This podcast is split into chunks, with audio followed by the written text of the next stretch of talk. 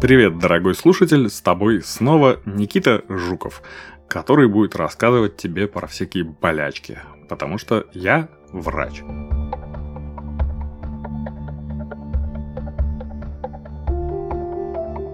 Если сильно вспотеть, можно обнаружить на теле красную сыпь. Она будет чесаться и тем самым намекать вам, что неплохо было бы охладиться. И это будет не аллергия, а потница. Потница или тепловая сыпь – отдельное кожное заболевание, которое выглядит как скопление крошечных пузырьков под кожей и напоминает мелкие прыщики. Она возникает, когда потовые железы закупориваются омертвевшими клетками кожи или бактериями, в норме обитающими на ней.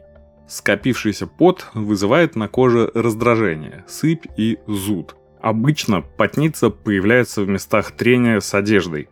К слову, аллергия на пот тоже бывает. Но возникает она не на сам пот, а на белок, который выделяют некоторые обитатели нормальной микрофлоры кожи. Обычно виновен гриб по имени Малосезия глобоза. Продукты его жизнедеятельности действуют как аллерген и вызывают в организме несчастного истеричный выброс гистамина в кровь со всеми вытекающими – кожной сыпью, зудом и волдырями от расчесов. Отличие аллергии на пот от потницы – в том, что первая чаще встречается у людей с атопическим дерматитом. Кожа атопиков более чувствительна к высоким температурам, поэтому перегревания у них могут провоцировать обострение.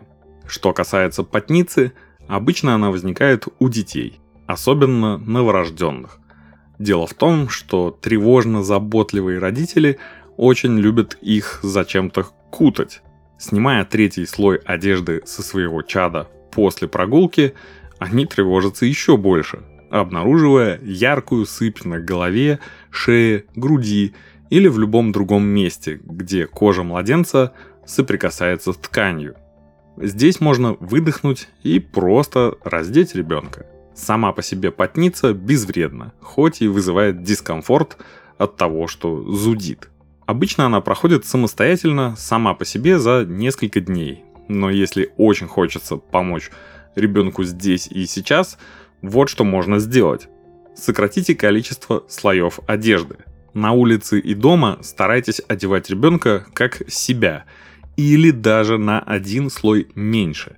Да-да, именно меньше. У детей первого года жизни термогенез устроен немного иначе, за счет большого количества бурого жира, который их буквально греет а дети постарше просто более активны и легче потеют. Почаще устраивайте ребенку воздушные ванны. Пусть пару раз в день он ходит голышом. Поддерживайте оптимальный микроклимат в комнате, где находится ребенок. Зимой во время постоянного отопления воздух становится слишком сухим, а летом часто чересчур влажным. Тем временем идеальная температура среды для доношенного новорожденного – и, в общем, всю дорогу дальше. Это 18-20 градусов Цельсия и влажность воздуха 55-60%. То есть голый ребенок без шапочек и носочков в таких условиях чувствует себя комфортно и не мерзнет. Поддерживать идеальный микроклимат в детской помогают девайсы. Must-have продуманных родителей сегодня – хороший увлажнитель воздуха на круглый год и кондиционер летом. Еще уменьшить высыпание и снять зуд в моменте помогут прохладные ванны. Потница встречается не только у детей, но и взрослых любого возраста и пола. Если вы сильно вспотели и заметили на теле красную зудящую сыпь, первое, что нужно сделать – охладиться. Сходите в душ, переоденьтесь в сухую чистую одежду и станет легче – если зуд никуда не делся, можно охладить участки с сыпью, приложив к ним смоченную в холодной воде чистую ткань. А на будущее старайтесь одеваться по погоде и носить свободную одежду, в которой коже будет легче дышать. Кроме того, что потница возникает на теле, она также появляется и на лице – вызывает неприятные ощущения и негативно влияет на самооценку. На лице потница проявляется не только из-за влияния жары, но также из-за неправильно подобранной косметики. Например, слишком плотного тонального крема. Вылечить потницу достаточно просто. Регулярно очищать кожу, проветривать помещение, избегать перегревания и отказаться от слишком жирных кремов. Справиться с раздражением, которое может возникнуть в результате потницы, поможет бальзам Цикопласт B5+, от дерматологической марки La Roche-Posay. Средство оказывает восстанавливающий и антибактериальный эффект, успокаивает сухие и раздраженные участки кожи, защищает ее и питает. Благодаря своей нежирной структуре бальзам не оставляет липкости, белых следов и не заметен на коже –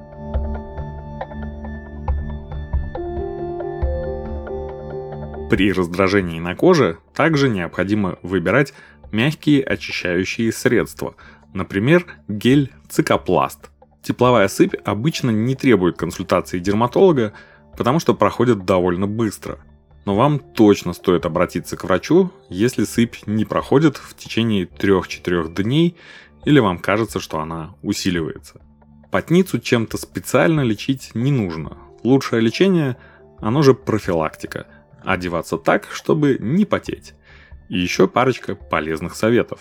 Почаще меняйте постельное белье и спальные принадлежности. Отдавайте предпочтение легкому одеялу. Потеть во сне – плохая идея. Принимайте прохладный душ или ванну, не мойтесь в кипятке. Избавьтесь от ароматизированного геля для душа или кремов.